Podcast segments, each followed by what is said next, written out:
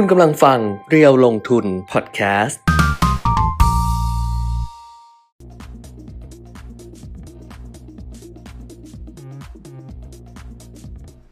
วัสดีค่ะสวัสดีครับ อัปเดตเทรนด์ลงทุนนะคะ กับเพจเดียวลงทุนอังคารที่ 2 พฤศจิกายน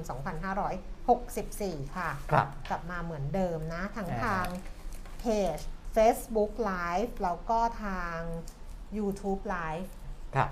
สองช่องทาง อ่าฮะอืม นะครับก็นอกจากดูสดก็สามารถดูย้อนหลังได้อืม นะหลายคนก็จะไม่สะดวกเวลานี้นะครับ อืม ก็ไม่เป็นไรก็ติดตามดูย้อนหลัง เพราะว่าเราก็อานอกจากข้อมูลที่ที่อิงกับ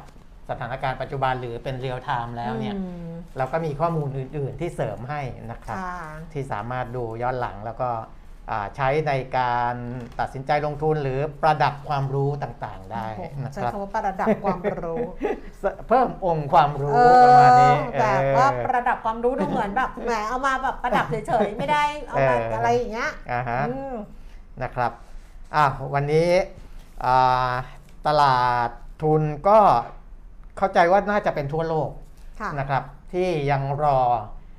การประชุมของธนาคารกลางสหรัฐอือหือนะครับ ก็เดี๋ยวคงจะเห็นแหละเพราะช่วงเพราะฉะนั้นช่วงเนี้ยเราจะเห็นว่าดัชนีขึ้นเล็กๆ ลงเล็กๆนะครับของบ้านเราเองก็อ่าจะเป็นการเคลื่อนไหวในช่วงแคบๆเช่นเดียวกันนะครับ แต่ว่ามีอ่าเรื่องราวที่จะคุยกันวันนี้เดี๋ยวจะตอบคำถามเรื่องเอทานอลที่เอออ่ามีผู้ฟังถามไว้ค่ะเมื่อวานนี้ด้วยผ่านนะทางครับ YouTube Live ก็อ่ามา นะครับ แล้วก็เรื่องอื่นๆนะแต่ก่อนจะไปเรื่องต่างๆอัปเดตเราโคมาวิดอัปเดตโควิดกันก่อนละกันนะครับ จะได้รู้ว่าสถานการณ์ปัจจุบันนี้ ซึ่งหลายประเทศเนี่ยไม่ใช่ประเทศไทยประเทศเดียวนะคุณการที่เปิดประเทศนะครับหลายหลายประเทศเปิดพร้อม ๆ กับเรานี้แหละอืมเออก็ให้อ่าคนจากประเทศอื่นเดินทางเข้าประเทศเขาได้เหมือนกันค่ะนะครับ ผู้ติดเชื้อโควิดสะสม 247 ล้าน8แสนกว่าคนนะครับ ก็เดินทางเข้าหา 250 ล้านคน ซึ่งก็ไม่ได้ไกลเกินไปนะครับ เพราะว่าอ่าจำนวนผู้ติดเชื้อทั่วโลกตอนนี้ยังค่อนข้างอยู่ในระดับ 4-5 แสนคนนะก็อีกไม่นานก็จะเข้าสู่ 250 ล้านคนทั่วโลก ส่วนเสียชีวิตก็ 5 ล้าน 2 หมื่นละตอนนี้นะอืมหลังจากทะลุ 5 ล้านคนขึ้นมานะครับผู้ติดเชื้อรายวันสามแสน สี่หมื่นหนึ่งพันกว่าคน สหรัฐอเมริกายังนำมาเป็นอันดับหนึ่ง47,000 คนนะครับแต่ว่าเสียชีวิตเนี่ยก็อยู่ในระดับ 500 กว่าคน 537 คน รัสเซียติดเชื้อเพิ่มสูงเป็นอันดับ 2 ของโลก 4,400 คน แต่ผู้เสียชีวิตไม่แผ่วเลยนะครับ รัสเซียเนี่ยเสียชีวิต 1,155 คนนะน่าจะมีปัญหาในเรื่องวัคซีนด้วยนะครับอืมถ้าเสียชีวิตสูงแบบพันกว่าพันกว่ามาตลอดเนี่ย นะทั้งที่เขามีวัคซีนสปุตนิกของตัวเองนะครับ แต่ก็ยังไม่สามารถทำให้จำนวนผู้ติดเชื้อลดลงได้นะน่าจะมีปัญหาเรื่องของการใช้วัคซีนด้วยนะครับสหราชอาณาจักรอันดับ 3 ติดเชื้อ 40,000 แต่เสียชีวิต 40นะซึ่งอันเนี้ยแสดงว่าวัคซีนเขาค่อนข้างมีประสิทธิภาพนะครับเพราะว่าผู้ติดเชื้อของสหราชอาณาจักรนะรวมทั้งอังกฤษด้วย ซึ่งมีการจัดกีฬากีฬาแข่งขันฟุตบอลอะไรกันเนี่ย ก็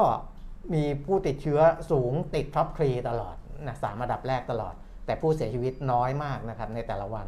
ก็ประมาณ 40 คน 50 คน ตุรกียังมีเกิน 20,000 อยู่ติดเชื้อ 28,000 นอกนั้นต่ำกว่า 20,000 หมดแล้วนะครับ ส่วนผู้เสียชีวิตที่ยังสูงสูงอยู่นอกจากสหรัฐ รัสเซียก็มีโรมาเนีย บังกาเลีย แล้วก็ยูเครนนะครับ อันนี้เป็น 5 อันดับแรกของโลกนะครับ มาถึงประเทศไทย ประเทศไทยเนี่ยผู้ที่ติดเชื้อเพิ่มขึ้นก็ 7,574 คนนะครับ แล้วก็เสียชีวิตเพิ่มขึ้น 78 คน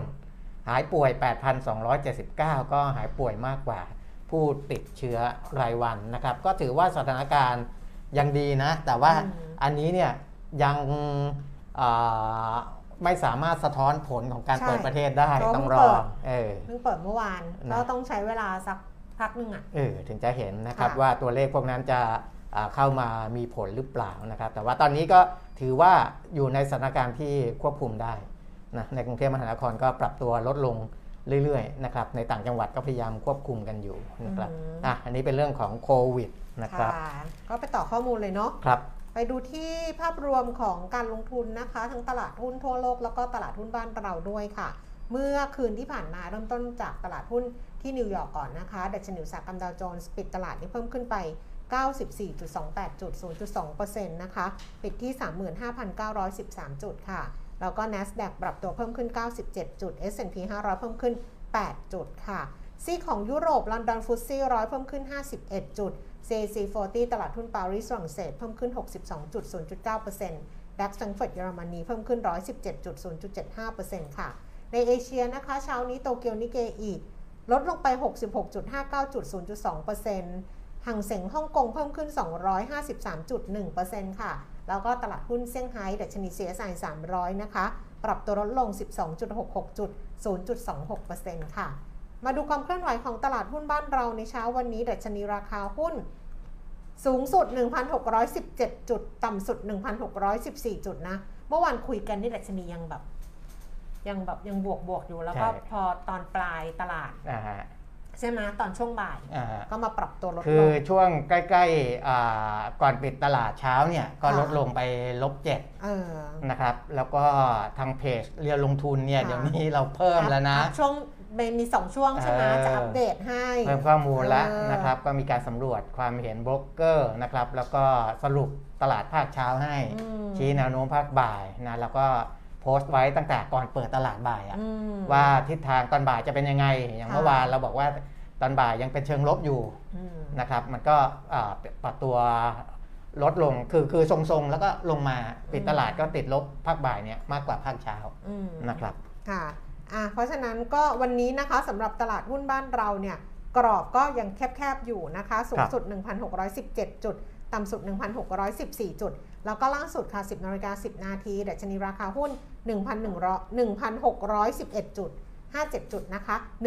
1616.57 เพิ่มขึ้น 2.79 จุด 0.17%มูลค่าการซื้อขายน้อยนะคะอือฮึ10 นาทีก็เกือบเกือบ 6,000 ล้านบาท SET50 ค่ะ 972.32 จุด เพิ่มขึ้น 1.90 จุด มูลค่าการซื้อขาย 2,800 ล้านบาท หุ้นที่ซื้อขายสูงสุด เอ๊ะ วันนี้เหมือนมีหุ้น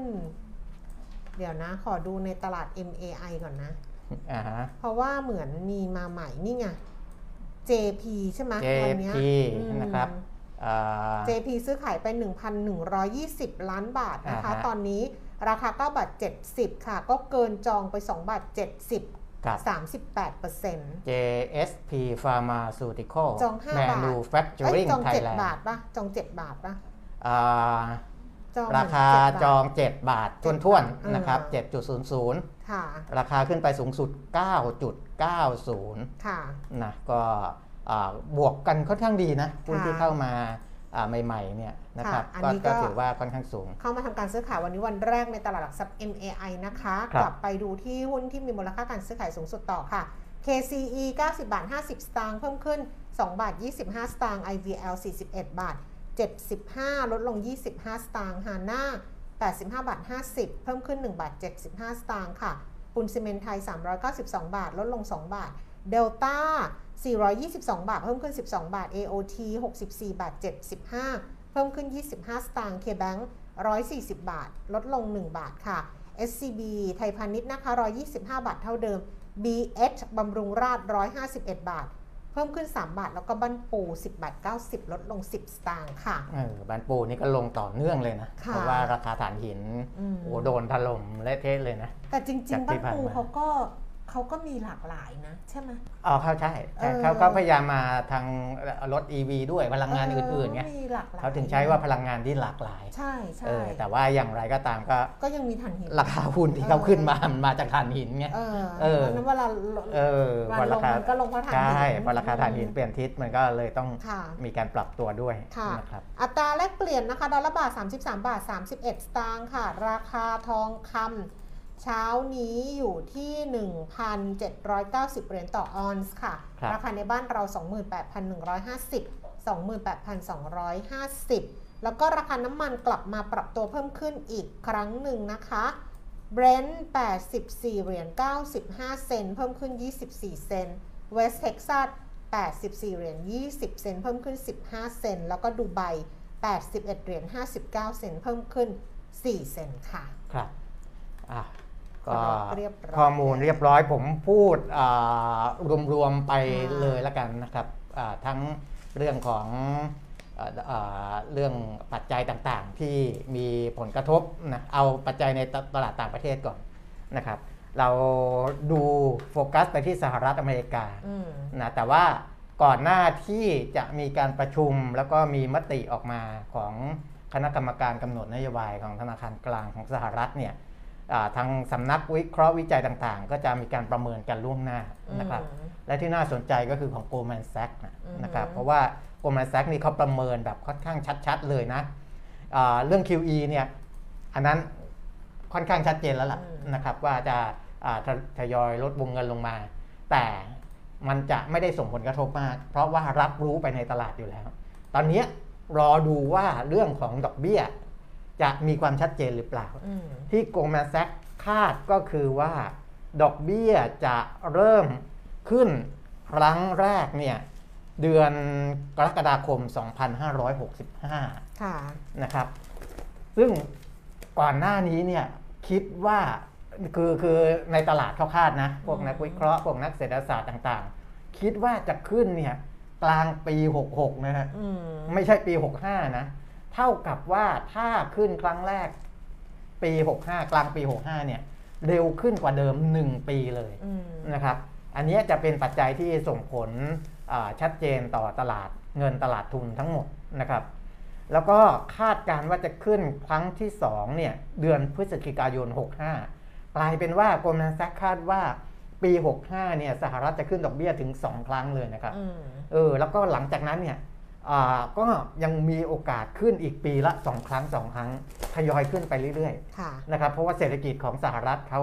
คือเงินเฟ้อเขาเขาเขาสูงขึ้นมาเกินกว่าที่คาดด้วยนะครับแล้วก็ยังเชื่อเชื่อว่าถึงจะขึ้นดอกเบี้ย ปีละ 2 ครั้งเนี่ยเศรษฐกิจก็ยังเติบโตได้อยู่นะครับอันนั้นก็อ่าเป็นเรื่องของการคาดการณ์ในสหรัฐอเมริกานะครับซึ่งอันเนี้ยก็ต้องติดตามดูเหมือนกัน เพราะว่ามันจะส่งผลหมดนะครับทั้งเรื่องของค่าเงิน ตลาดทุนตลาดซื้อขายทองคำทั้งหมดเลยนะครับ ส่วนเศรษฐกิจใหญ่อันดับ 2 ของโลกเมื่อกี้อันดับ 1 ของโลกนะครับสหรัฐอันดับ 2 ของโลกก็คือจีน จีนก็ดูดีขึ้นนะครับหลังจากที่ตัวเลขเศรษฐกิจอะไรต่างๆ ก่อนหน้านี้อาจจะแผ่วลงไปนิด ๆ หน่อย ๆ แต่ว่าเดือนตุลาคม ดัชนีผู้จัดการฝ่ายจัดซื้อหรือว่า PMI ภาคการผลิตของจีนเนี่ยเพิ่มขึ้นมา แต่ระดับ 50.6 นะ จากเดิมเดือนกันยา 50.0 ตุลาขึ้นมาเป็น 50.6 นะครับ ก็ถือว่าอ่าสูงกว่าที่นักวิเคราะห์คาดการไว้ แล้วก็ฟื้นตัวมากที่สุดในรอบ 4 เดือนนะครับ เพราะฉะนั้นสัญญาณในจีนก็แข็งแกร่งขึ้นเช่นเดียวกันนะ คาดกันไว้ว่าเดือนตุลาเนี่ย PMI ภาคผลิตเนี่ยไม่น่าจะสูงกว่าเดือนกันยา ก็คือน่าจะ 50 เท่ากัน 50.0 แต่พอขึ้นมาเป็น 50.6 นี่แสดงว่า ในภาคการผลิตของจีนนี่เริ่มที่จะอ่ามีมีมีการใช้กำลังการผลิตอะไรต่างๆเนี่ยเพิ่มมากขึ้นนะครับค่ะอ่าอุปสงค์ที่แข็งแกร่งเนี่ยก็มาจากในเรื่องของการฟื้นตัวจากภาวะโควิด -19 นี่แหละ แต่ยังมีแรงกดดันจากต้นทุนการผลิตนะครับที่อ่าทั้งเรื่องชิปเรื่องเรื่องอื่น ๆต่างๆนะครับแล้วก็เรื่องของ น้ำมันเรื่องของพลังงานอืมอันนี้จะเป็นต้นทุนของจีนนะครับแต่อย่างไรก็ตามก็จะเห็นว่าอ่าดัชนี PMI ก็ยังดีอยู่นะครับยังสูงอยู่อะก็อ่าอันนี้เป็นเรื่องของเศรษฐกิจของโลกนะครับ ส่วนเรื่องของราคาน้ำมันนะอ่าที่เราเห็นเมื่อกี้คุณแก้มรายงานยังบวกอยู่นะก็เพิ่มเอขึ้นออะยังเพิ่มขึ้นอยู่วัเพิ่มขึ้นนะครับค่ะอ่าแต่จริงๆ ต้องดูเหมือนกันเพราะว่าหลายๆ ประเทศโดยเฉพาะสหรัฐอเมริกาก็พยายามกดดันตลอดนะครับ จีนเองก็ไม่ต้องการให้น้ำมันสูงขึ้นด้วยเหมือนกัน เพราะเขาก็ใช้พลังงานเยอะนะคุณแก้ม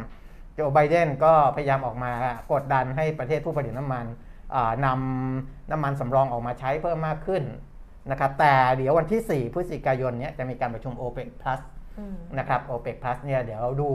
แต่ในทางด้านของผู้ผลิตน้ำมันหรือแม้แต่บริษัท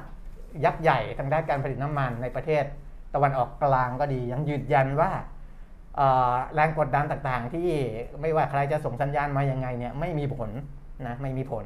เขาก็ยังจะผลิตน้ำมันเท่าเดิม หรือตามข้อตกลงเดิมจะมีการเพิ่มกำลังการผลิต 4 0 0 0 0 0 บาร์เรลต่อวันนะครับก็อาจจะเพิ่มเพิ่มเพิ่มประมาณนี้ แต่ว่าไม่เพิ่มมากกว่านี้อย่างนี้เป็นต้นนะครับ แต่ดีมานเนี่ยตอนนี้มันเริ่มมีความชัดเจนมากขึ้นอืมมันก็เลยทำให้ราคาน้ำมันเนี่ยเพิ่มสูงขึ้นอยู่ แต่ในทางปฏิบัตินะครับ เมื่อส่งเสียงกระตุ้นไปแล้วประเทศผู้ผลิตน้ำมันยังไม่ตอบรับเนี่ยอ่า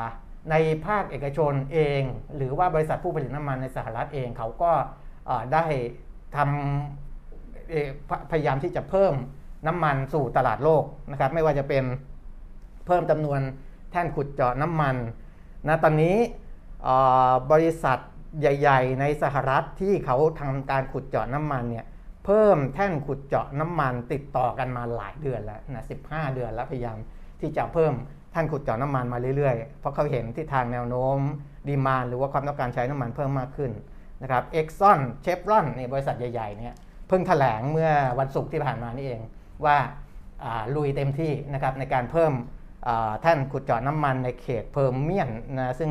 เป็นเขตที่มีน้ำมัน shale oil อ่าค่อนข้างเยอะเนี่ยนะครับอะอันนี้ส่วนของจีนเนี่ยมีข่าวนะว่าจีนจีนเขามีปริมาณน้ำมันสำรองอยู่เหมือนกันนะมีข่าวว่าจีนก็จะเอาน้ำมันสำรองออกมาใช้มากขึ้น ถ้าหากว่ากลุ่มโอเปกหรือว่าประเทศผู้ผลิตน้ำมัน แล้วก็โอเปก plus ก็คือประเทศที่ผลิตน้ำมันที่ไม่อยู่ในกลุ่มโอเปกเนี่ยอ่าไม่ผลิตน้ำมันเพิ่มมากขึ้นจากนี้นะครับอะอืมนะนี่ก็รวมๆ นะครับค่ะในเรื่องของโลก ส่วนของบ้านเราที่อ่าไม่ฮะไม่พูดไม่ค่อยพูดเพราะอะไรคือขี้เกียจขี้เกียจอืมหมดแรงเหรอ ไม่หมดแรงขี้เกียจทำงานเอออยู่ในภาวะขี้เกียจทำงานขี้เกียจทำงานเออเอ๊ะแล้วแบบตอนแรกนะคะอือฮึบอกเล่าให้ฟังเดี๋ยวก่อนคุณปิวิทย์จะพาไปไหนอืมเออ ก็ใครจะว่าไรสาระก็ได้นะ คืออ่าฮะคือคือจะไม่อยู่ไงอ่าอ่าจะไม่จะจะเดินทางพระรหัสศุกร์อ่าฮะอะไรอย่างเงี้ย ก็ครับบอกคุณปิมิตรว่า เฮ้ยก็ไม่ต้องจัดทั้งพระรหัสทั้งศุกร์เลยเออจะได้แบบเออเดินทางสบายสบายๆอะไม่ต้องรีบไม่ต้องอะไรอย่างเงี้ยอ่าฮะก็เขาบอกไม่ได้เดี๋ยวว่าสองวันเดี๋ยวคนนู่นนี่ได้จริงๆได้นะเนี่ยกำลังจะบอกว่าให้ทุกคนกดมาว่าเฮ้ยกดหนึ่งหยุดไปเถอะอย่างเงี้ยเออเออพักบ้างอะไรประมาณเนี้ยครับแล้วจะบอกว่าให้หยุดวันศุกร์วันเดียวแล้วเดี๋ยวจัดเสร็จแล้วค่อยเดินทางโอ้ยมันขี้เกียจอะอ่าฮะเออ คนเราเออมันขี้เกียจได้นะ ได้สิเนอะมันขี้เกียจได้ มันก็มีช่วงขี้เกียจมีช่วงขยันอะอย่าไปถามว่าทิ้งกันไปไหนคะสิ เดี๋ยวเขาก็ยิ่งไม่ไปใหญ่เลยคราวนี้ เออ มันขี้เกียจได้นะเออมันแบบเอออืมไม่มีปัญหาหรอกนะเพราะว่าเราอ่าเวลากลับมามันก็มีการแจ้งเตือนอยู่แล้วนะครับอ๋อกลัวคนไม่ที่มาเหรอเออ เฮ้ยไม่มาก็ช่างเขาก็แล้วก็แล้วแต่ไงก็แล้วแต่ไงก็มันก็แต่บอกว่ามันจะมีการแจ้งแจ้งเตือนอยู่แล้วนะถึงจะหายไปถ้ากดติดสองตามสามอะวันะนสี่วันอะไรเออหายไปใช่สิอ๋อรวมเสาร์อาทิตย์ว่าด้วยรวมเสาร์อาทิตย์มาสี่วันอืมไม่ได้นะเราครับต่อไปเนี่ยนะ เรามีแผนว่าเราจะต้องแบบว่าท่องเที่ยวกระตุ้นเศรษฐกิจอ่าเออนี่ไงคุณคุณคุณ ไม่ให้หยุดค่ะ จะหยุดค่ะ คุณทิพวรรณบอกเตรียมท่องเที่ยวหวังให้เศรษฐกิจฟื้นตัวนี่ไงเออนะเออเที่ยวไม่ให้หยุดค่ะ เดี๋ยวคิดถึงจะหยุดค่ะจะขี้เกียจจริง ดิฉันเมื่อคือเมื่อเช้าอะดิฉันไม่ขี้เกียจเท่าไหร่อ่าฮะเออดิฉันดิฉันกำลังรีวิวซีรีส์อยู่ไงเพิ่งดูล่าสุดอืมโอ้แล้วเขียนเวลาเขียนรีวิวซีรีส์อะครับมันต้องฟังเพลงไปด้วยไงอ่าฮะเพลงของเรื่องนั้นน่ะ อ๋อ มันจะได้แบบบิวบิวอารมณ์บิวอารมใช่ณ์เวลาเขียนทุกวันนี้ไม่ได้เขียนเฉยๆนะอ่าเขียนอุดหูฟังเพลงไปด้วย แล้วก็ฟังเพลงของเรื่องนั้นครับที่เรากำลังเขียนอยู่อ่าฮะภาพมันก็จะมาเราก็จะเขียนไปกำลังเขียนเขียนอยู่อะค่ะ โอ้โหแบบเด้งมา เด้งมา เอาข่าววันนั้นวันนี้โอ้โหแบบ ทำลายทำลายบรรยากาศทำลายบรรยากาศทวงงานอะคือเด้งมาทวงงานก็เลยขี้เกียจไปเลยอ่าอ้าวฮะอ้าวคุยอ่าเดี๋ยวก่อนเรื่องที่จะไปของเรื่องอาที่ที่เป็นฝากไว้ประเด็นเมื่อวานนะเดี๋ยวคุยเรื่องเรื่องของเอออัสปเดตถานการณ์ปัจจุบันก่อนอัปเดตเรื่องเปิดประเทศนิดนึเองอว่าเมื่อวานเนี้ยครับก็คือคักทีเดียวอืมมันก็ก็คือคิดว่าตอนแรกเราก็คิดว่าจะไม่ได้คือคักมากอ่าฮะเอ่อพอสมควรแต่ก็ ก็เรียกว่าคือคักกว่าที่คิดไว้ครับได้ไหมได้เออใช่เพราะว่าเอ่อมันถึงกับมีปัญหาเรื่องรถรับส่งนักท่องเที่ยวเออะอนะอันเนี้ยรองโฆษกประจำสำนักนายกรัฐมนตรีค่ะคุณไตรสุรีไตรสารณกุลก็ออกมาพูดถึงเรื่องนี้นะว่านายกรัฐมนตรีก็กำชับให้อืมดูแลในทุกๆเรื่องอะนะให้เรียบร้อยอืมโดยเฉพาะเรื่องของอาการรับนักท่องเที่ยว คือมันจะต้องรับจากท่าอากาศยานอืมอ่า ไปโรงแรมที่เป็น AQ อะไรอย่างเงี้ยนะที่ที่ที่คือมันจะมีบางส่วนอะคือบางบางส่วนเนี่ยที่จะไปเที่ยวในในจังหวัดที่เขาเปิดพื้นที่ท่องเที่ยว ถ้าหากว่าทำตามทุกอย่างขั้นทุกทุกขั้นตอนทุกอย่างเนี่ยอาจจะไม่ต้องกักตัว แต่ก็จะมีบางส่วนอืมที่ยังต้องมีการกักตัวอยู่นะครับอ่าเพื่อที่จะได้ไปท่องเที่ยวในจังหวัดอื่น ๆด้วยนะครับ นอกเหนือจากจังหวัดที่อ่า ได้เปิดให้ท่องเที่ยวจังหวัดที่เปิดให้เนี่ยอ๋อก็ไม่ต้อเขางจะกักก็คือจังจังหวัดที่เปิดไม่ต้องกักเขาจะต้องมีการจองที่แจ้งแจ้งที่พักเออว่าจะไปพักที่จังหวัดนั้นอ่าจริง ๆ แต่ว่าบางคนมาแล้วไม่ได้แจ้งที่พักไม่ได้อะไรอย่างเงี้ยนะครับอาจอันเนี้ยอาจจะต้องไปมีการการกักตัวแต่ว่าไม่นานเท่าเดิมนะเอ่ออันเนี้ย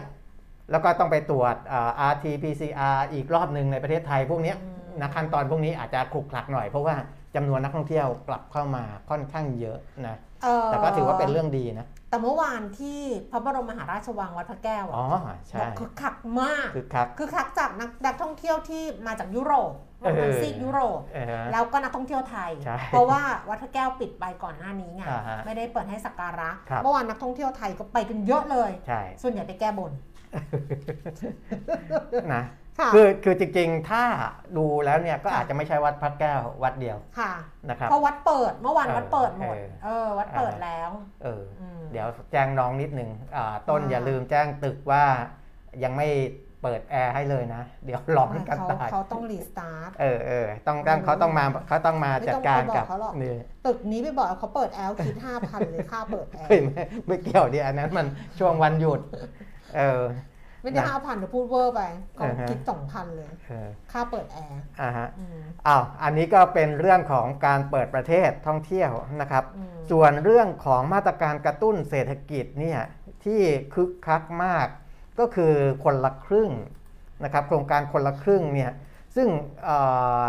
ทางกระทรวงการคลังอืมนะคุณพรชัยธีรเวชเอ่อผู้อำนวยการสำนักงานเศรษฐกิจการคลัง ในฐานะโฆษกกระทรวงการคลังบอกว่า โครงการนี้เป็นโครงการที่แบบได้รับความสำเร็จค่อนข้างสูงนะทางทางรัฐบาลเองโฆษกประจำสำนักนายกรัฐมนตรี คุณธนกรหวังบุญคงชนะก็บอกว่าโอ้เป็นโครงการที่ครองใจประชาชนได้มากนะครับเปิดมากี่รอบกี่รอบก็เต็มนะเฟสสามเนี่ยคือจริง ๆ มันมีทั้งหมด 28 ล้านสิทธิ์ใช่ไหมก็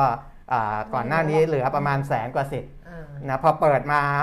อ่าอีกรอบหนึ่งเก็บตกเนี่ยก็ แป๊บเดียวก็เต็มนะครับ ตอนนี้เตรียมเฟสสี่แล้วอืมแต่ว่าเฟสสี่เนี่ยน่าจะไปดูต้นปี 65 เลยอืมนะครับ เพราะว่าเฟสนี้เนี่ยยังสามารถใช้เงิน 4,500 บาทได้เนี่ยไปจนถึงสิ้นปีอืมนะครับ ใช้ไปกี่บาทแล้วเราอะผมผมเพิ่งมาทดลองลงทะเบียนเฟสเนี้ยใช้ไปกี่บาทนะใช้ยังดีนิดนิดหน่อยๆไม่ถึงร้อยเลย ยังไม่ถึงร้อยเอเลยอเขาใช้ได้วันละเท่าไหร่ วันละร้อยห้าสิบวันละห้าสิบแต่ของของเราร้อยห้าสิบของรัฐเอ่อบวกมาอีกร้อยห้าสิบเป็นสามร้อยอ้าวก็คือเราใช้ได้สามร้อยอะวันวันหนึ่งวันหนึ่งซื้อของสามร้อยนะอ่าคือทั้งหมดเนี่ยที่เอ่อสรุปรวบรวมตัวเลขนะวันที่ 31 ตุลาคม 2564สำหรับคนละครึ่งเฟส3นะใช้สิทธิ์กันไปแล้ว 25.63 ล้านลายนะครับ 25 ล้านกว่านะฮะ ก็ถือว่าใช้กันค่อนข้างเยอะ แล้วก็ยอดใช้จ่ายสะสมรวมเนี่ย1 1 9,192.2 ล้านบาทอืมแสนกว่าล้านอืมนะที่เข้าไปกระตุ้นเศรษฐกิจอยู่นะครับ จากโครงการคนละครึ่งเป็นเงินที่อ่าคือเวลาเขาใช้จ่ายเนี่ยใช้จ่ายจากแอป แต่แสนล้านเอาตันี่งค์หมายถึงว่าของเราห้าหมื่นอ่าล้านของของรัขอฐงห้าหมื่นล้านป่ะอ่ามันมันควรจะเป็นอย่างนั้นอ่าแต่จริงๆเนี่ยมันสามารถใช้จ่ายได้เกินอ่าวงเงินที่เขากำหนดแต่ละวันอ่าแต่ว่าตัวที่เกินเขาก็จะตัดจากแอปนั่นแหละอืมเพราะฉะนั้นเนี่ยวงเงินในแสนกว่าล้านเนี่ยอ่าตัดของประชาชนที่ใช้จ่ายเนี่ยมากกว่าของรัฐที่สมทบมก็คือ 66,000ล้านอืมเป็นของคนที่อ่าอ่าใช้จ่ายส่วนรัฐสมทบเนี่ย58,591ล้านอืมนะครับก็ถือว่าเป็นโครงการที่ประสบความสำเร็จ แล้วก็ในเฟสใหม่เนี่ยสามารถใช้โครงการคนละครึ่งผ่าน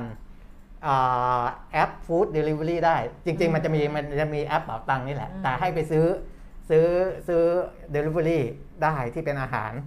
ก็ใช้กันไปแล้วเนี่ยพันล้านอืมสำหรับ food delivery นะอือหือเออหนึ่งพันล้านบาท1,000กับ4ล้านบาทนะครับเป็นเงินของประชาชน 518.9 ล้าน รัฐร่วมจ่ายสมทบเข้ามาอีก 485.1 ล้านบาทนะครับแต่อย่างนี้ก็คือต้องมีแอปเป่าตังค์ใช่ คือเริ่มต้นก็คือต้องมีแอปเป่าตังค์ก่อถูนกเป็นถูอกย่างแรก เพราะว่าถูกไม่งั้นทำอะไรไม่ได้ ใช่ก็ต้องไปดาวน์โหลดแอปเป๋าตังถูก แล้วเขาจะมี G Wallet อยู่ในนั้นอ่าเออเวลาใช้จ่ายจะจ่ายจาก G Wallet ต้องมีตังค์อยู่ในนั้น อ่าต้องโอนเงินเข้าไปใน G Wallet ก่อนเราก็ใช่ต้องโอนเงินเข้าไปนั้นใช่โอ้ยุ่งเหมือนกันเนาะ สนุกไหมก็มัน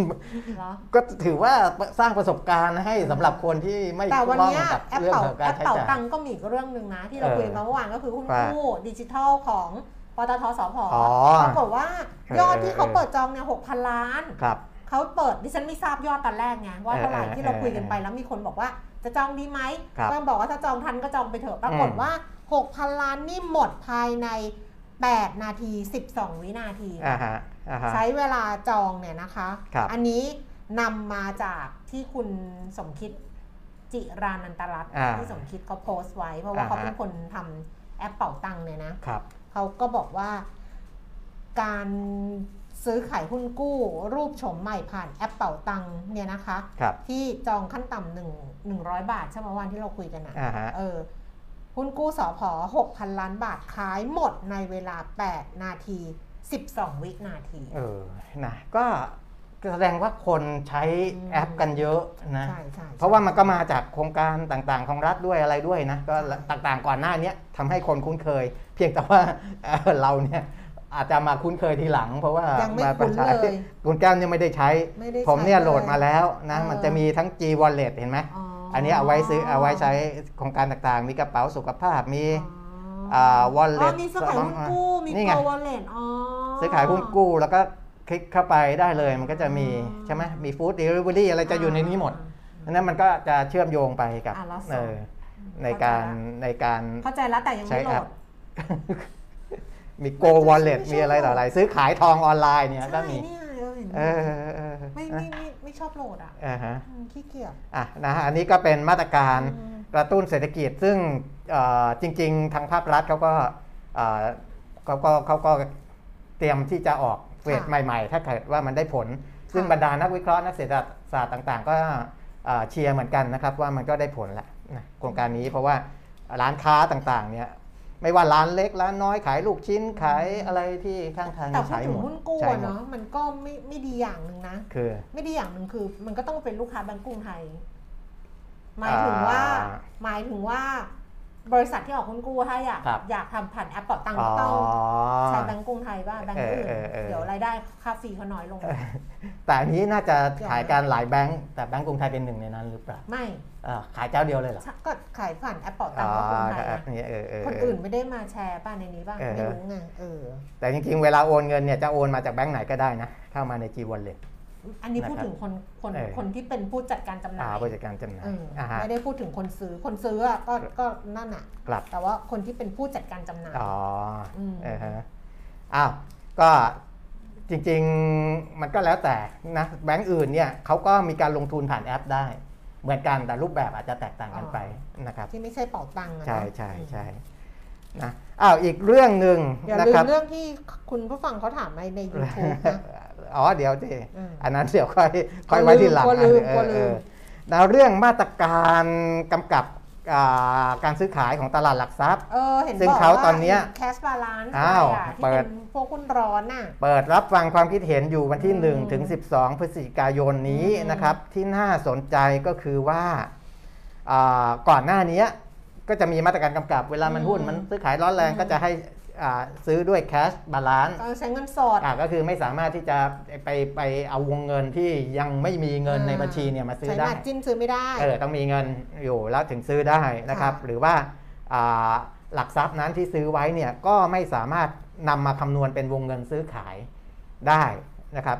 อันเนี้ยก็ยังยังใช้อยู่แต่ที่จะเสนอให้ปรับปรุงเนี่ยจะมีมาตรการ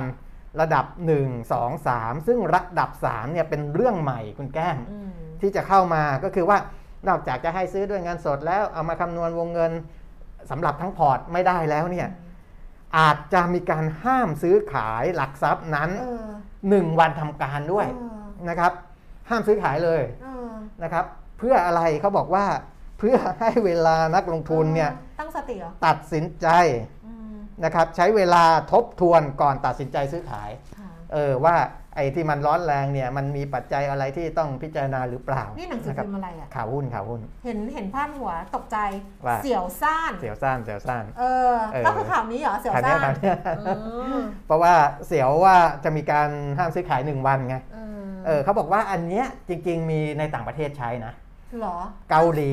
ไต้หวันเนี่ยใช้อ๋อแต่ว่าเกาหลีไต้หวันเนี่ยเราจะรู้ว่า ตลาดหุ้นเขาก็ค่อนข้างที่จะเขาเก็งกำไรเก็งกำไรอนแสูงอ่าค่อนเพข้างราะร้ว่าอนแรงนะครับจะที่จะพูดก็คือว่าแต่อันนี้มันเป็นประมาณ 20 กว่าปีมาแล้วนะครับคือตอนที่ไปตลาดหุ้นสิงคโปร์อะอ่าฮะที่สิงคโปร์เขาจะแมททัวร์มากตลาดหุ้นครัเขาบว่าจะแบบอะไรเงี้ยเขาไม่มาห้ามซื้อขาย เขาบอกการห้ามซื้อขาย ไม่รู้อืมเปลี่ยนไปยังแต่ว่า นั่นคือเมื่อ 20 กว่าปีที่แล้วตอนไปตลาดหุ้นสิงคโปร์เขาบอกว่า ไอการที่จะมาหยุดพักการซื้อขายเนี่ยครับมันเหมือนกับเป็นการไปจำกัดสิทธิ์ของผู้ลงทุนอ่าแล้วผู้ลงทุนอะโตแล้วครับคือโตแล้วมันบรรลุวุฒิภาวะแล้วแมทชัวร์แล้วอ่าฮะเราก็มีความรู้แล้ว เพราะฉะนั้นเนี่ย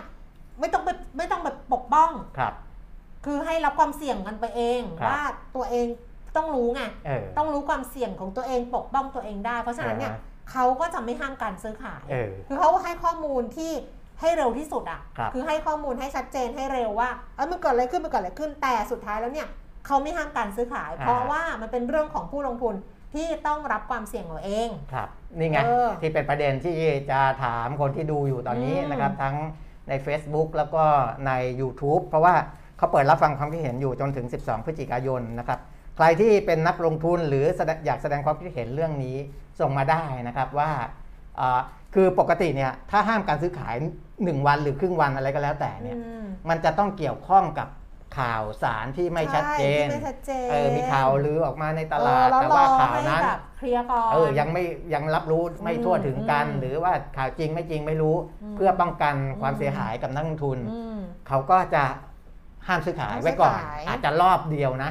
คือตลาดหลักทรัพย์เปิด 2 รอบเช้าคือบ่าย เมื่อก่อนไม่มีแบบรอบเดียวด้วยนะเออเมื่อก่อนไม่มีแบบ hall trading นะอ่าเมื่อก่อนมี SP ไปสมัยก่อนเล SP ใช่ แล้วเขาก็ออมาปรับเป็น hall trading เออคือไอ H เนี่ย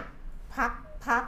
อย่างหนึ่น้งอยรอบหนึ่งก่รอนอบการซื้อเออขายถ้าเกิดว่าไม่ไม่เคลียร์ก็เอา H ลงแล้วเอาอ่า SP SP ขึ้นขึ้นอย่างนี้อ่านะครับอืมนะแต่อันเนี้ยอ่าในที่เขากำลังเปิดรับฟังความคิดเห็นเนี่ยอืมคือ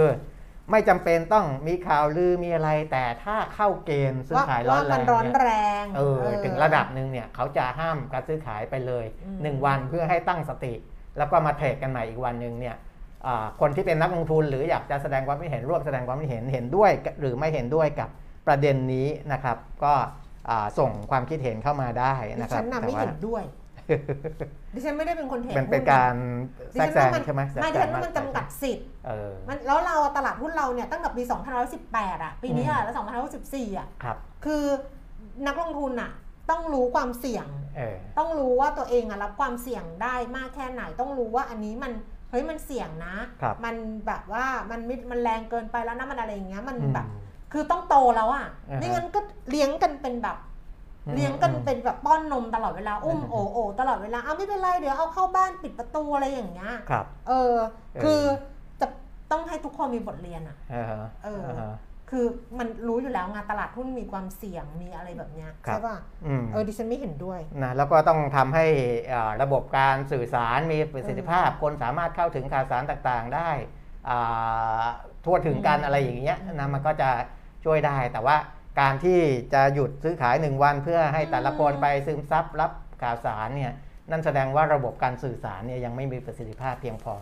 นะครับอืมอะก็แล้วแต่อันนี้กำลังรับฟังความเห็นอยู่เห็นด้วยหรือไม่เห็นด้วยส่งความเห็นมาได้ซึ่งนะครับ ซึ่งกรุงเทพธุรกิจนะเขาไปครัทำบมาว่าเออเป็น 10 อันดับบริษัทที่ติด cash balance มากที่สุดเออในปี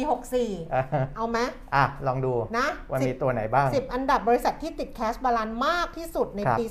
2564 ก็บอกว่าตั้งแต่ต้นปีจนถึงปัจจุบันคือ 1 พฤศจิกายนเนี่ยอืมตลาดหลักทรัพย์สั่งให้ซื้อขายด้วย cash balance แล้วเนี่ย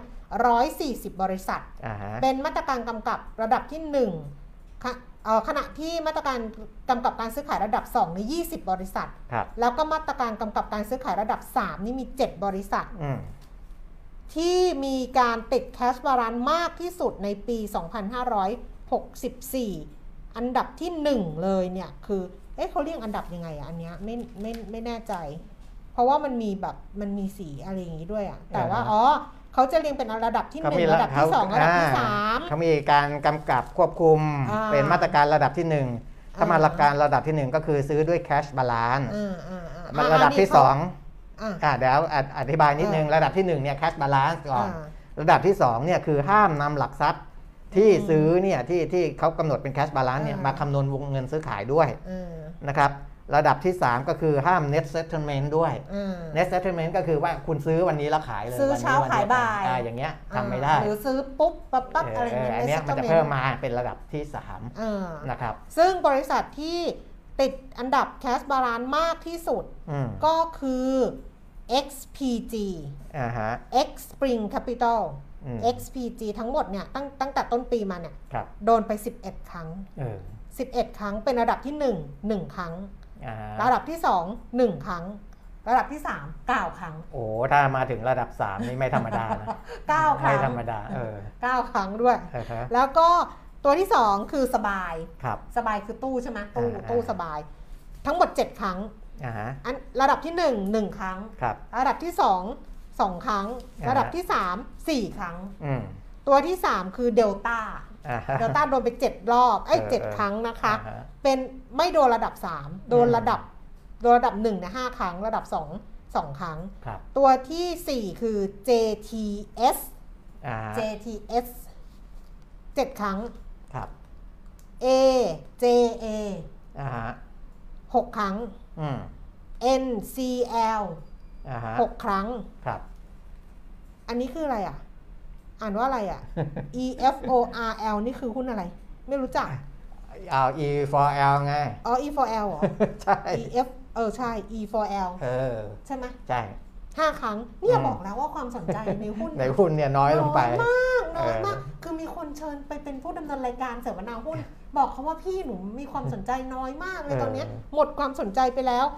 ตัวหุ้นตัว T T อ่าฮะ T เฉยๆห้าครั้งครับ เซเว่นอัพห้าครั้งเออไดเมดห้าครั้ง เออนี่เป็น 10 บริษัทจดทะเบียนที่ติดแคชบาลานมากที่สุดในปี 2564 คุณศักดิ์สิทธิ์บอกว่าอยู่ซื้อขายหนึ่งวันไม่เห็นด้วยครับ เออ เหมือนคนเราจะต้องจะต้องชนะจะชนะต้องบาดเจ็บต้องผ่านสงครามเออจริงๆเราผ่านสงครามมาเยอะแล้วไงแต่ว่าเออ คือเหตุผลที่ทางตลาดหลักทรัพย์เขาประกอบการพิจารณาในการรับฟังความคิดเห็นเนี่ยเขาก็อืม บอกว่าอ่า การซื้อขายในปัจจุบันเนี่ยมันร้อนแรงนะครับคือในภาพรวมนะเออในภาพรวม อย่างเช่น มูลค่าการซื้อขายต่อวันเนี่ยอ่าก็สูงขึ้นกว่าก่อนหน้านี้เยอะนะครับณสิ้นเดือนกันยายน 64 มูลค่าการซื้อขายเฉลี่ยต่อวัน 96,463 ล้านบาท นะก็ถือว่าค่อนข้างแล้วสูต้องงการให้มันอะไรให้มันแบบชะชะลอลงเหรออะไรอย่างงี้นี้สงบสงบเออให้มันอยู่เงียบเงีเอยบอฮะอะไรอย่างนี้เหรอเอออันนี้ใน YouTube บอกว่าไม่เห็นด้วยครับกรตคนทำหน้าที่ให้ข้อมูลตลาดหลักทรัพย์พอค่ะอย่าไปกรตเออเอออันนี้ตลาดหลักทรัพย์แยกกันนะคะครับสองหน่วยงานไม่อะไรกันอ่าดิฉันเคยไปนั่งคุณปียมิตรจะพูดเรื่องอื่นหรือเปล่ามันจะนั่นแล้วใช่ไหมไม่เดี๋ยวก็ลุกเพื่อร่วงเอทานอลอะไรอย่างงี้ไงดิก็ฉันไม่เป็นไร ดิฉันเคยไปนั่งอืม ไปนั่งรับประทานอาหารครับ นี่พูดอย่างหรูหราหมาเห่า เออนั่งรับประทานอาหารในสวน เป็นร้านในสวน อ่าฮะมีใบเมเปิลแดงร่วงมา ครับที่บอสตัน อ่าฮะหัวโต๊ะนี่คือคุณกิติรัตน์นรนอง เออพี่พี่โต้งคุณกิติรัตน์นั่นตอนนั้นเป็น ผู้จัดการเป็นผู้จัดการตลาดหลักทรัพย์อ่าฮะผู้จัดการตลาดหลักทรัพย์ ครับ แล้วกำลังนั่งรับประทานอาหารกลางวัน ซึ่งอืม มันเป็น 10 11 โมงมั้ง 11 โมงหรือเกือบเที่ยงอะอ่าฮะ ของที่ที่สหรัฐ ครับ ซึ่งมันจะตรงกับเวลาในประเทศไทยประมาณ5ทุ่ม อืม ห้าทุ่มกับเที่ยงคืนก็นั่งสั่งคนที่โทรมาหาคุณกิติรัตน์คือคุณพัทรยาเบญจพลชัย อ่าฮะ ซึ่งเป็นอดีตกรรมการผู้จัดการตลาดทรัพย์หลังคุณกิติรัตน์ครับ แต่ตอนนั้นคุณกิติรัตน์เป็นผู้จัดการอ่าคุณพัทรยาเป็นรองผู้จัดการอ่าฮะคุณพัทรยาโทรมาครับเราไม่ได้ยินหรอกว่าคุณพัทรยาโทรมาเนี่ยเรื่องอะไรอืมแต่เราได้ยินคุณกิติรัตน์ตอบครับตอนที่คุณกิติรัตน์ตอบว่าหุยวอลลุ่มมันเยอะๆมันก็ดีแล้วพี่เออตอนนั้นวอลลุ่มมันเป็นมันแสนล้านอ่าอ่าซึ่งอ่าปกติมันไม่แสนใช่ใช่ตอนนั้นมันแสนอยู่ๆมันแสนคุณภรรยาอืมโทรมาว่าจะเหมือนกับว่าจะจะจะเอายังไงดีเออจะออกข่าวหรือจะอะไรดี คุณกิตรักก็บอกว่า วอลลุ่มมันเยอะๆมันก็ดีแล้วไงพี่ตลาดครับมันคึกคักอ่าฮะตลาดมันต้องมีสีสันเออคือการเก็งกำไรมันคือสีสันของตลาดอ่ามันแบบว่าจะถ้าถ้าวอลลุ่มมันน้อยมันก็เหือดมันก็อะไรอย่างเงี้ยครับอการเก็งกำไรเนี่ยมันต้องเกิดอยู่แล้วมันเป็นสีสันอืมแต่ว่ามันไม่ได้เกิดตลอดไงอ่าฮะมันไม่ได้เกิดตลอดมันก็จะมาในช่วงใดช่วงหนึ่งอะไรของมันอะไรประมาณเนี้ยครับแล้วคุณเกดรัตน์ก็บอกว่าห้าทุ่มแล้วพี่ยังไม่นอนอีกเหรอเออนอนนะครับ อะไรประมาณนี้นอนนะครับเออเราก็เลยได้ยินแค่นั้นแหละว่า คือการเก็งกำไรตลาดหุ้นน่ะเออมันต้องมีการเก็งการเก็งกำไรมันคือสีสันน่ะอ่าคือจะพอสอเหรอ จะบวชเหรอหรือจะอะไร เอออ่าฮะไม่รู้แล้วแต่ละกันนะอืมอ้าวก็ยังแต่ว่าดิฉันไม่เห็นด้วยเออเออเออเมื่อคุณปิ่มนิดไม่แสดงจุดยืนเลยเหรอะคะ ไม่เราไม่ฟันธงสิไม่ใช่โหนฟันธงนะ ไม่ใช่ไม่เกี่ยวกับฟันธงนี่เป็นความคิดเห็น เออ ส่วนตัวไม่เอาเลยเหรอคะได้โอ้ตายก็ต้องหาข้อมูลมากกว่านี้ก่อนเหรอ เออว่าหาข้อมูลนอกกว่านี้ด้วยเหรอโอ้อ่าอ่าอ่าแล้วแต่ไปเออ่าทาฮะนอลเดี๋ยวไปเอทานอลเอทานอเอลออ้าวมีเพราะว่าคุณคำถามจีนคุณจีนน่าจะรอฟังอยู่นะคะ ครับ ท่านอื่นไม่มีใครมีส่วนร่วมกับดิฉันเลยอะนี่ไงเขาแสดงคนคนดูรายการเราอาจจะไม่ใช่คนเล่นหุ้นไงก็เป็นคนที่ลงทุนอ่าทั่วๆไปนี่ มีครับคุณนรงค์ถามช่วงนี้เข้าใหม่บวกทุกตัวอ๋อไม่ได้ถามบอกเหตุวันบอกแรกเล่าบอกเล่าเออเออเออบอกเล่าเมื่อกี้คุยตั้งแต่คลิปแรกที่ก่อนไฟดับแล้วค่ะอ่าฮะ JP เนี่ยนะครับอะอ้าว นะก็อ่าเรื่องของทิศทางเอทานอลถ้าจะพูดแบบเมื่อวานนี้จะตอบแบบคร่าวๆเนี่ยคุณแก้มบอกว่ายังไม่ต้องตอบคไม่ร่าได้วๆให้มาตอบวันนี้ มันไม่สมเอศักอดิ์ศรีถ้ามาตอบวันนี้มันก็ต้องมันไม่สมศักดิ์ศรีคุณปิยมิตรที่เกิดและเติบโตในโรงงานเอทานอลอยู่ท่ามกลางไร่อ้อย เออเอออ๋อใช่ใช่ใช่อ่เพราะว่าอ่อ่อ่เห็นไหมแรก ๆเลยที่ไปดูเนี่ยออคุณน่ะอยู่ในไร่มันอ้อจะยเนี่ยนะเขาจะมีเคทิสคอมเพล็กซ์เออนะครับแล้วในเคทิสคอมเพล็กซ์เนี่ยที่ไปดูโรงแรก ๆ เลยอืมก็คือไปดูโรงเอทานอลอ่าเพราะว่าเป็นโรงที่อืมตอนนั้นไปกับนักข่งนักข่าวด้วยอ่าเข้าใจว่านะเพราะว่าเป็นโรงงานที่เรียกว่าทันสมัยอะทันสมัยเออสร้างใหม่แล้วก็เอ่อเป็นโรงงานเอทานอลที่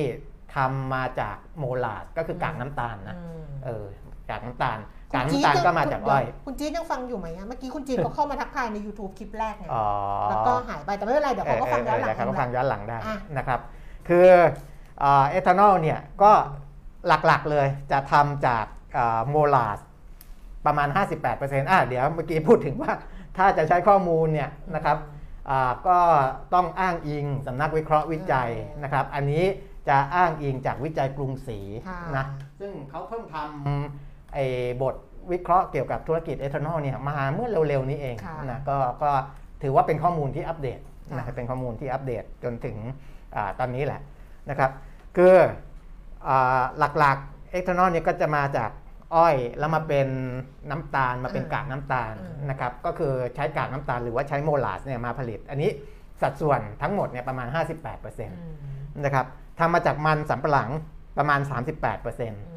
ทำมาจากน้ำอ้อยประมาณ 4%แต่ว่าอ่าเอทานอลที่ทำมาจากน้ำอ้อยเนี่ยจะเพิ่มมากขึ้น ถ้าหากว่าโรงงานที่อยู่ในนครสวรรค์ไบโอคอมเพล็กซ์อืมที่จังหวัดนครสวรรค์ซึ่งเป็นการร่วมทุนระหว่างกลุ่มเคทิสกับ GGC เนี่ยนะครับผลิตแล้วเสร็จเนี่ยนะครับอาอันเนี้ยเขาทำเอทานอลมาจากน้ำอ้อยโดยตรงอืมโดยไม่ต้องทำมาจากกากน้ำตาลค่ะนะครับ อันนั้นก็เป็นอีกส่วนหนึ่งนะครับที่จะทำให้ ได้เอทานอลเพราะฉะนั้นเนี่ยจะเห็นว่าเอทานอลที่ผ่านๆมาที่มันโตขึ้นนะแต่ว่าก็โตขึ้นประมาณปีหนึ่งสามสี่เปอร์เซ็นต์อืมปีก่อนหน้านั้นอาจจะโตเยอะในช่วงที่เริ่มเข้ามาใหม่ ๆ และรัฐบาลสนับสนุนให้นำเอทานอลมาผสมกับน้ำมันค่ะอ่าเบนซินดีเซลอะไรเนี่ยนะออกมาเป็นแก๊สโซฮอล์ออกมาเป็นบีนู่นบีนี่นะครับช่วงนั้นอาจจะโตเยอะนะครับเพราะว่า นอกจากเป็นพลังงานบริสุทธิ์แล้วยังได้ช่วยเหลือเกษตรกรอืมนะครับ คืออาถ้าทำมาจากกากน้ำตาลก็คือช่วยเหลือชาวไร่อ้อยอืมถ้าทำมาจากมันสำปะหลังมันสำปะหลังก็ช่วยเหลือชาวไร่มันสำปะหลังอืมนะครับก็ก็ช่วงนั้นเลยมีการสนับสนุนกันค่อนข้างเยอะ แต่ว่าตอนนี้ก็ยังสนับสนุนอยู่นะยังสนับสนุนอยู่ให้คนใช้แก๊สโซฮอล์เพื่อที่จะ ได้ใช้เอทานอลมากเพียงขึ้นแต่ว่าที่คุณจี๊ดถามมาเนี่ยครับก็คือมองว่าอุตสาหกรรมเออที่มันเป็นยานยนต์เนี่ยมันมุ่งไปที่ EV ครับรถไฟฟ้า เพราะฉะนั้นเนี่ยเอทานอลเนี่ยคืออาจจะจะคนปริมาณการใช้จะลดลงไหมใช่จะลดลนะครับงจะมีอ่าผลแบบเพราะว่าเห็นบางบริษัทหลายแห่งเนี่ยครับก็มุ่งไปสู่ทางเอทานอลมากมากไปขึ้นได้อะไรประณ EV นี้มากขึ้นไม่ไม่ไม่หมายถึงว่าก่อนหน้านี้ก็คืออไปขยายผู้ผเอลิตทานอลอ่าอ่าอ่าผู้ผลิตไปขยายเอทานอลแล้วครับก็ แล้วพอพอเทรนด์มันเปลี่ยนไปทาง EV เออแล้วคนที่ลงทุนเอทานอลไปแล้วหรือครับอะไรประมาณเนี้ยอ่าเอฮะอนะก็อ่าจากวิจัยกรุงศรีนะครับ อันนี้พูดถึงทิศทางแนวโน้มเลยนะอืมว่าความต้องการใช้เอทานอลในปี 64 ถึง 66 นะครับ จะเติบโตอ่าต่อเนื่องนะครับ ยังคงเติบโตอยู่นะครับอืมเพราะว่าเขามองว่ายังไงก็ตามรถ EV มันเข้ามาอันนั้นน่ะในอนาคตเดี๋ยวเดี๋ยวคงจะได้เห็นอืมแต่ยังไม่ได้มีผลกระทบในปี 64 65 66 เนี้ยน่าจะยังอืมนะครับ 64 65 66 เนี้ยยังเติบโตต่อเนื่องได้ในระดับ 4.2 ถึง 4.5 ล้านลิตรต่อวันอืมนะครับหรือคิดเป็นเปอร์เซ็นต์ที่เพิ่มขึ้นเนี่ยเฉลี่ย 2.4 ถึง 3.6ต่อปีนะครับอันเนี้ยที่เติบโตขึ้น เพราะยังเชื่อว่าการใช้น้ำมันแก๊สโซฮอล์ E10 E20 ยังเพิ่มขึ้นนะครับอ่า แล้วก็การสนับสนุนของรัฐเนี่ยยังคงสนับสนุนอยู่นะรัฐยังคงมีแผนสนับสนุนอยู่ แต่ว่าต่อไปถ้ามีรถ EV เพิ่มขึ้นแน่นอนอาจจะเข้ามาส่งผลกระทบกับการใช้เอทานอลในส่วนนี้นะครับ แต่เอทานอลที่นครสวรรค์ไบโอคอมเพล็กซ์เนี่ยโรงงานนั้นจะผลิตจากน้ำอ้อยเนี่ยไม่ได้มุ่งเข้าสู่ธุรกิจน้ำมันเชื้อเพลิงอย่างเดียวนะครับ คือนะเอทานอลเนี่ยก็มีหลายเกรดนะมีเกรดอุตสาหกรรม เกรดที่สามารถเข้าไปในเอ่อเกรดเกรดยาพูดง่ายๆเป็นแอลกอฮอล์เป็นอะไรพวกนี้ก็ได้นะครับเอ่อซึ่งซึ่งจริงๆเขาก็จะต้องมีใบอนุญาตแต่ละเรื่องแต่ละเรื่องนะแล้วก็ต้องทำโรงงานให้ได้มาตรฐานแต่ละเรื่องค่ะนะครับ แต่นอกจากนำมาผสมเป็นน้ำมันเชื้อเพลิงแล้วเนี่ยยังสามารถเข้าสู่ธุรกิจอีกสายหนึ่งได้ค่ะสายไบโอค่ะไบโอพลาสติกอ่าอืม คือพลาสติกชีวภาพอ่าอ่าอ่าหรือสายยาเครื่องสำอางอะไรพวกนั้นเนี่ยอืมอืมได้ด้วยไปอืมนะเพราะฉะนั้นมันมันแต่ว่าจะเข้าไปพวกนั้นเนี่ยความต้องการใช้จะมากน้อยแค่ไหนอยู่ที่โรงงานที่มาต่อเชื่อมไปเนี่ยอืมว่าเขาใช้วัตถุดิบพวกนี้เยอะไหมอืมซึ่งที่ผ่านมาเนี่ยมันยังใช้ไม่ได้ไม่ได้เยอะมากค่ะเพราะว่าอย่างเช่นเอามาล้างมงล้างมือเนี่ยค่ะถ้าไปเทียบกับเอทานอลที่นำไปผสมกับน้ำมันเชื้อเพลิงเนี่ยมันสัดสัดส่วนมันต่างกันเยอะมนะครับ แต่ถ้ามันมีไบโอคอมเพล็กซ์เกิดขึ้นอืมจริงๆเนี่ยไบโอคอมเพล็กซ์เนี่ยเฟสแรก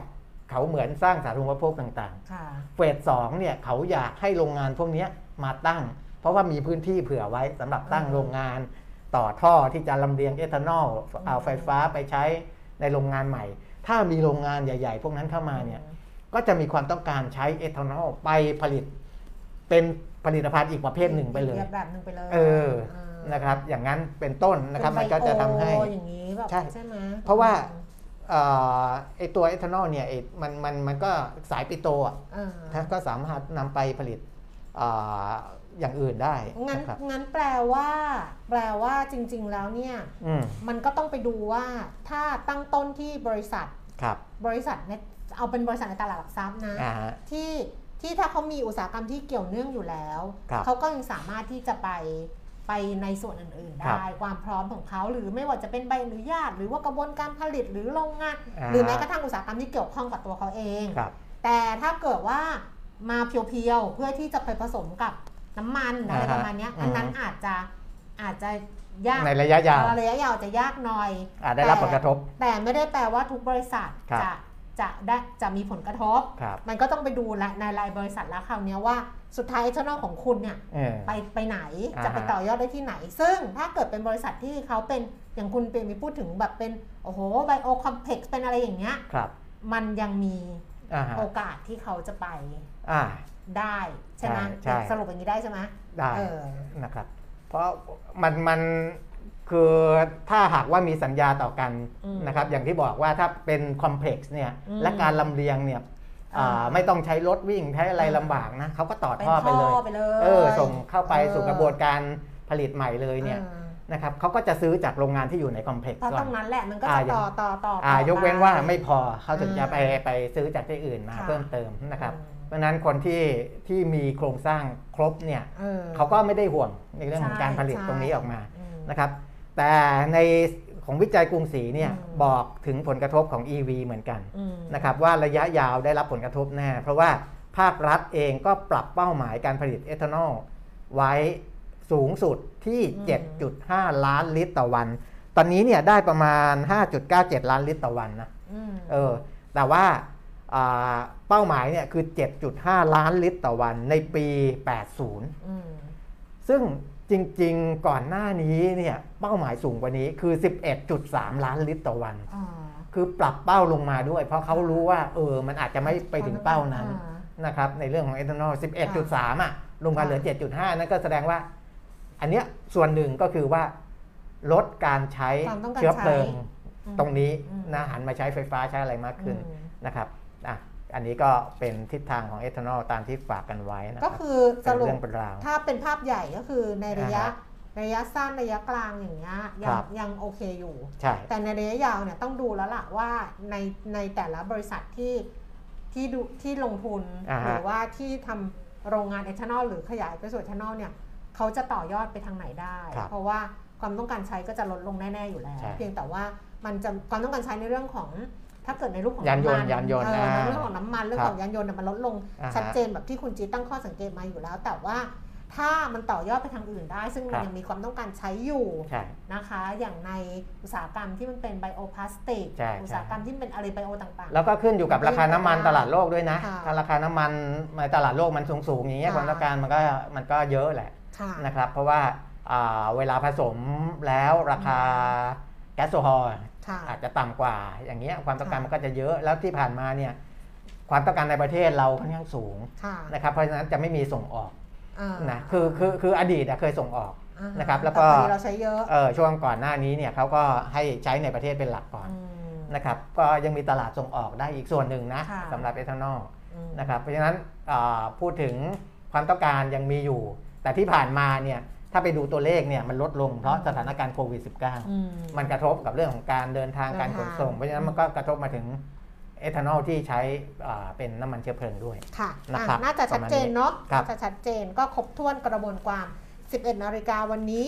คลิอันไหนจะบอกว่าจะพูดสั้นๆไงก็ 11โมงเหมือนเดิม เออเออนะพูดสั้นไม่เป็นไงครับเหมือนเขียนสั้นๆ เขียนไม่เป็นต้องเขียนยาวๆ เพราะฉะนั้นมีสองอย่างคือพูดยาวกับไม่พูดเลยครับเออแค่นั้นแหละอืมหยุดพูดไปอะพรุ่งนี้ยังเจอกันอยู่ครับเดี๋ยวพรุ่งนี้กลับมาเจอกันนะคะ วันนี้เราสองคนลาแล้ว สวัสดีค่ะ สวัสดีครับ